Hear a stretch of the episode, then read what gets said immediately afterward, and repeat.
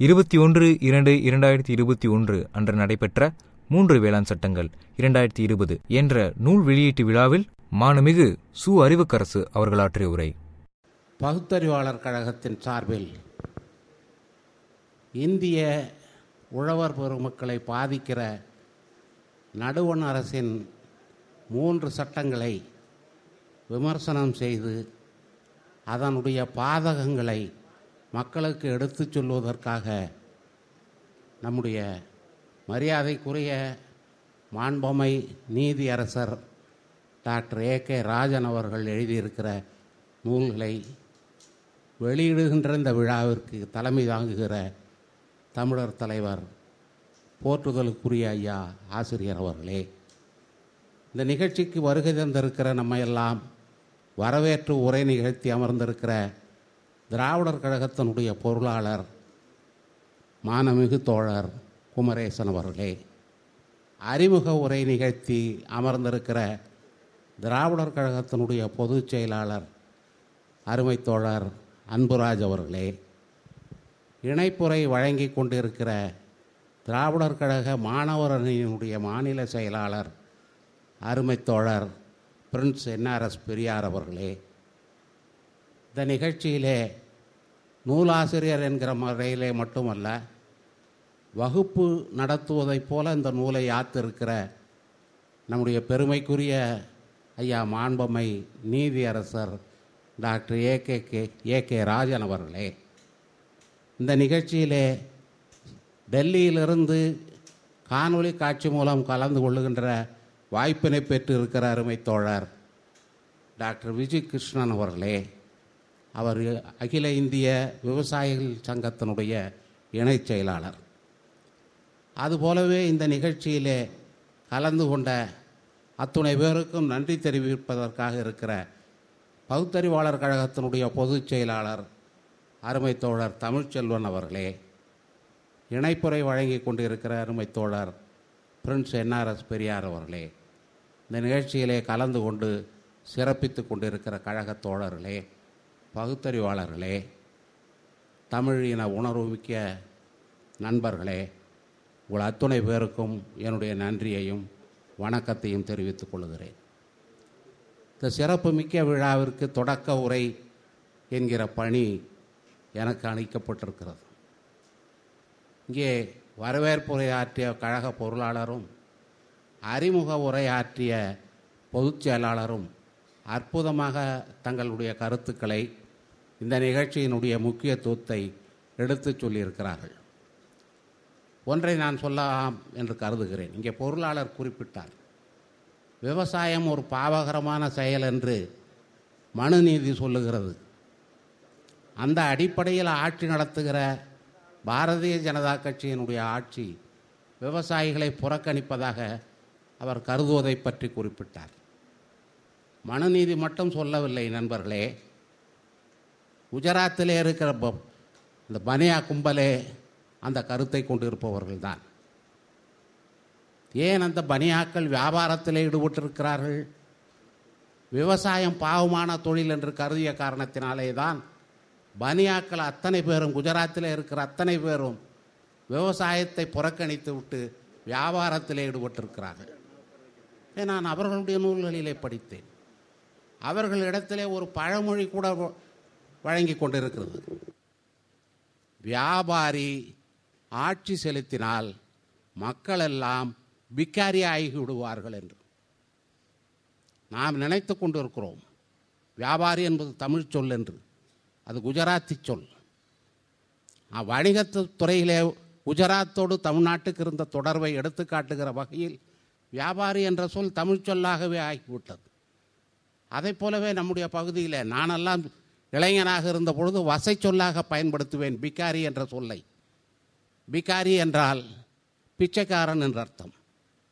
ஆக வியாபாரி ஆட்சி கட்டிலே அமர்ந்தால் மக்களெல்லாம் பிச்சைக்காரர்கள் ஆகிவிடுவார்கள் அதுதான் நடக்கிறது. எந்த வியாபாரி? நான் இந்திய பிரதமரை வியாபாரி என்று கூறுவதற்கு தயாராக இல்லை. ஆனால் யாருக்காக அவர் உழைத்து கொண்டு இருக்கிறாரோ அந்த வியாபாரிகளை அந்த அம்பானிகளை அந்த அதானிகளை அவர்கள்தான் இன்றைக்கு உண்மையாகவே டிஃபேக்டோ ரூலர்ஸ் ஆஃப் இந்தியா எனவே அந்த அடிப்படையில் அவர்கள் ஆளுகிற பொழுது மக்கள் பிச்சைக்காரர்களாகவே ஆகிவிடுகிறார்கள். அப்படிப்பட்ட நிலையை எடுத்துச் சொல்லுவதற்கு இந்த சட்டத்தை பற்றி எழுதுகின்ற நம்முடைய மரியாதைக்குரிய ஐயா நீதியரசர் அவர்கள் ஜனநாயகத்தினுடைய நான்கு தூண்கள் என்று சொல்வார்கள். அதில் மூன்று தூண்களாக அவர் இருந்தவர்.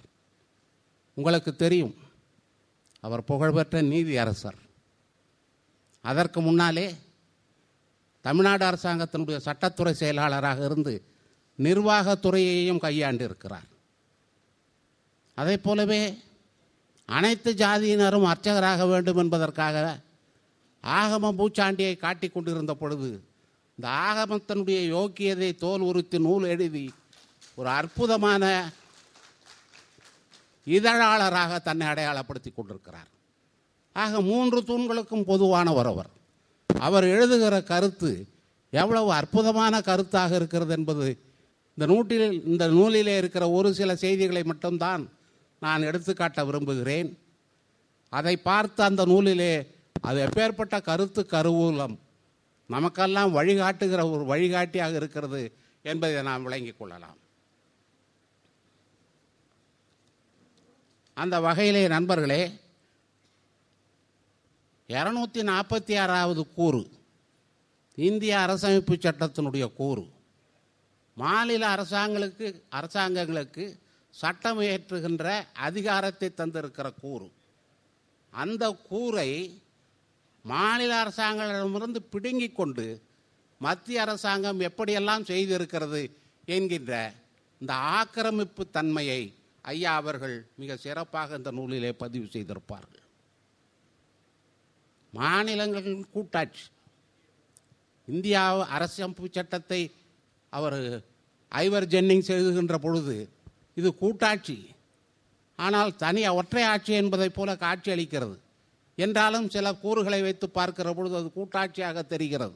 என்று முன்பக்கத்திலே ஒரு மாதிரியாகவும் பின்பக்கத்திலே ஒரு மாதிரியாகவும் இந்திய அரசமைப்பு சட்டம் விளங்கி கொண்டிருப்பதை ஐவர் ஜென்னிங்ஸ் சுட்டிக்காட்டியிருப்பார். பல நாடுகளுடைய அரசியலமைப்பு சட்டங்களை ஆய்வு செய்த வெளிநாட்டு அறிஞர். நம்முடைய மரியாதைக்குரிய ஐயா நீதி அரசர் அவர்கள் அதைப் போலவே எந்தெந்த வகையிலெல்லாம் இவர்கள் அதாவது இன்றைய ஆட்சியாளர்கள் இந்த அரசியல் சட்டத்தை அமைப்பு சட்டத்தை கரப்ட் செய்திருக்கிறார்கள் என்பதை பதிவு செய்திருக்கிறார். அதில் பெருமையான ஒரு பகுதியாக பல விஷயங்களை சொல்லலாம். விவசாயிகளுக்கு கட்டுப்படியாகின்ற விலை கிடைக்கின்ற வரை அதற்கான விலை ஏற்றத்தை தடுக்கின்ற வகையில் வணிகர்கள் கொள்ளையடிப்பதை குறைக்கின்ற வகையில் முழுமையாக நீக்க முடியாது. அதை குறைக்கின்ற வகையில் எசென்ஷியல் கமாடிட்டிஸ் ஆக்ட் என்ற ஒரு சட்டத்தை நாம் அறுபத்தைந்து எழுபது ஆண்டு காலமாக பணியாற்றி வருகிறோம். அதில் நாம் ப பயன்பெற்று வருகிறோம். அந்த சட்டத்தையே இன்றைக்கு இவர்கள் எப்படி மாற்றி இருக்கிறார்கள் என்று சொன்னால் நிலத்திலே பயிராக இருக்கிற பொழுது அதற்கு உச்சவரம்பு உண்டு. ஆனால் அந்த விளைந்த பயிரை விற்பனை செய்வதற்கு விவசாயி எடுத்துக்கொண்டு வரும் பொழுது அதனை வாங்கி வணிகம் செய்கிற வணிகர்கள் இருப்பு வைக்கிற பொழுது அதற்கு உச்சவரம்பு கிடையாது என்று சொன்னால் என்ன பொருள்? எவ்வளவு வேண்டுமானாலும் பதிக்க இன்றைக்கு வெங்காயத்தை பொறுத்த மட்டும் அதுதான் நடந்து கொண்டிருக்கிறது. எவ்வளவு வேண்டுமானாலும் வரம்பில்லாமல் இருப்பு வைத்து செயற்கையாக ஒரு பஞ்சத்தை உருவாக்கி கொள்ளை லாபம் அடிக்கக்கூடிய வழிக்கு விவசாயிகளுக்கு வழி ஏற்படுத்தி கொடுத்திருக்கிற சட்டமாக இந்த சட்டம் இருக்கிறது என்பதை நம்முடைய ஐயா அவர்கள் ரொம்ப தெளிவாக இதிலே குறிப்பிட்டு காண்பித்திருப்பார். அதுபோல பல செய்திகளை சொல்லலாம். எல்லாவற்றையும் சொல்லிவிட்டால் நீங்கள் புத்தகத்தை வாங்காமல் போய்விடுவீர்கள். எனவே இதை நீங்கள் வாங்கி படிக்க வேண்டும் என்பதற்காக ஒரு சிலவற்றை நான் சுட்டிக்காட்ட விரும்புகிறேன். மத்திய அரசால் ரெண்டாயிரத்தி இருபதாம் ஆண்டில் இயற்றப்பட்டுள்ள வேளாண் சட்டங்கள் மாநிலங்களின் சட்டம் இயற்றும் அதிகாரங்களை முழுமையாக ஆக்கிரமித்து அவற்றை அடியோடு அழிப்பதற்கும் நான் ஏற்கனவே இதை சொல்லிவிட்டேன். இப்படிப்பட்ட சட்டம் இயற்ற மத்திய அரசாங்கத்திற்கு அதிகாரமே இல்லை என்பதை நீதியரசர் அவர்கள் சுட்டிக்காட்டுகிறார்கள். இப்படி தங்களுக்கு அதிகாரமே இல்லாத வகையிலே அவர்கள் செயல்பட்டு அவசர அவசரமாக குரல் ஒலி மூலம் அந்த சட்டத்தை நிறைவேற்றி அதை செலக்ட் கமிட்டி என்று சொல்வார்களே அதற்கு அனுப்புவதற்கு கூட தாங்கள் தயாரில்லாத நிலையை பட்டவர்த்தனமாக்கி சில அடிமைகளின் ஆதரவோடு அவர்கள் வாக்குகளை பெற்று இந்த சட்டத்தை நிறைவேற்றியிருக்கிறார்கள் என்றால் இது நாட்டுக்கு மக்களுக்கான அரசாங்கமா? அல்லது குறிப்பிட்ட சில பேருக்கான அரசாங்கமா? ஆயிரத்தி தொள்ளாயிரத்தி நாற்பத்தேழிலே ஆட்சி மாற்றம் நடைபெற்றதே. தந்தை பெரியாருடைய வாசகங்களில் மேடோவர் நடைபெற்றது அல்லவா? அந்த மேடோவரிலே பயன்பெற்றவர்கள் பார்ப்பன பனியாக்கள் பார்ப்பன பனியா கூட்டாட்சி ஒழிக என்பதுதான். ஆயிரத்தி தொள்ளாயிரத்தி நாற்பத்தி எட்டிலிருந்து நம்முடைய கழக ஊர்வலங்களிலே ஒலிக்கப்பட்ட கோஷம். அது இன்றைக்கு உண்மை என்பதை எண்பிக்கின்ற வகையிலே மத்திய அரசாங்கத்தினுடைய செயல் இருந்து கொண்டிருக்கிறது என்பதனை அருமையாக நம்முடைய நீதி அரசர்கள் அவர்கள் குறிப்பிட்டிருக்கிறார். இந்திய அரசமைப்பு சட்ட அடிப்படை கோட்பாடுகளுக்கு அது புறம்பானது என்பதை எடுத்து காட்டியிருக்கிறார். வெங்காய விவசாயிகள் கட்டப்படுத்த கட்டுப்படுத்தப்படுவர். ஆனால் வெங்காய வியாபாரிகளுக்கு எந்த கட்டுப்பாடும் கிடையாது. இப்போ யாருக்கான அரசாங்கம் இது? வணிகர்களுக்கான அரசாங்கம்.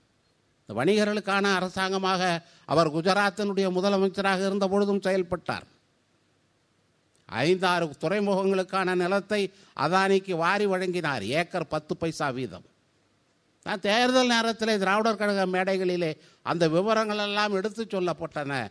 ஆனாலும் கூட இங்கே இருக்கிற சில அரசியல்வாதிகளுடைய திருகு தாளங்களினாலே அவர்கள் ஆட்சியிலே அமர்ந்திருக்கிற ஒரு மோசமான நிலையை மக்கள் சந்தித்து கொண்டிருக்கிறார்கள். அந்த நிலை மேலும் நீடிக்க விடக்கூடாது என்பதற்கு விழிப்பை ஏற்படுத்துவதற்குத்தான் இந்த நூல் பயன்படுகிற வகையிலே ஐயா அவர்கள் இந்த நூலை வடித்து தந்திருக்கிறார்கள்.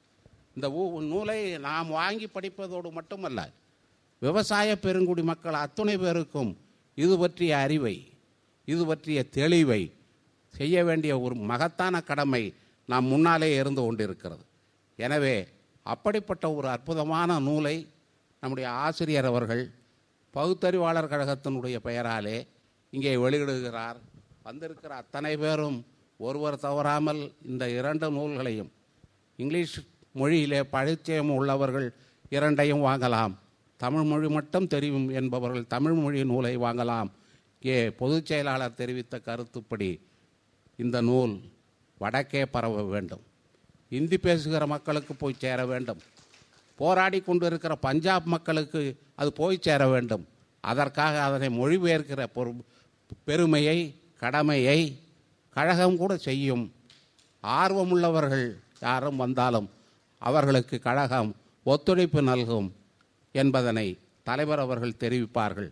இந்த சட்டத்தின் கேடுபாடுகளை சட்ட அறிவு படைத்த அந்த சட்டத்தை மக்களுக்கு தெரிவுபடுத்துகிற தெளிவான தன்மையை பெற்றிருக்கிற தமிழர் தலைவர் அவர்கள் நிறைய செய்திகளை சொல்ல இருக்கிறார்கள். கேளுங்கள் நூலை வாங்குங்கள் படியுங்கள் பரப்புங்கள் பயன்பெறுங்கள். வாழ்க பெரியார் வளர்க பகுத்தறிவு. நன்றி வணக்கம்.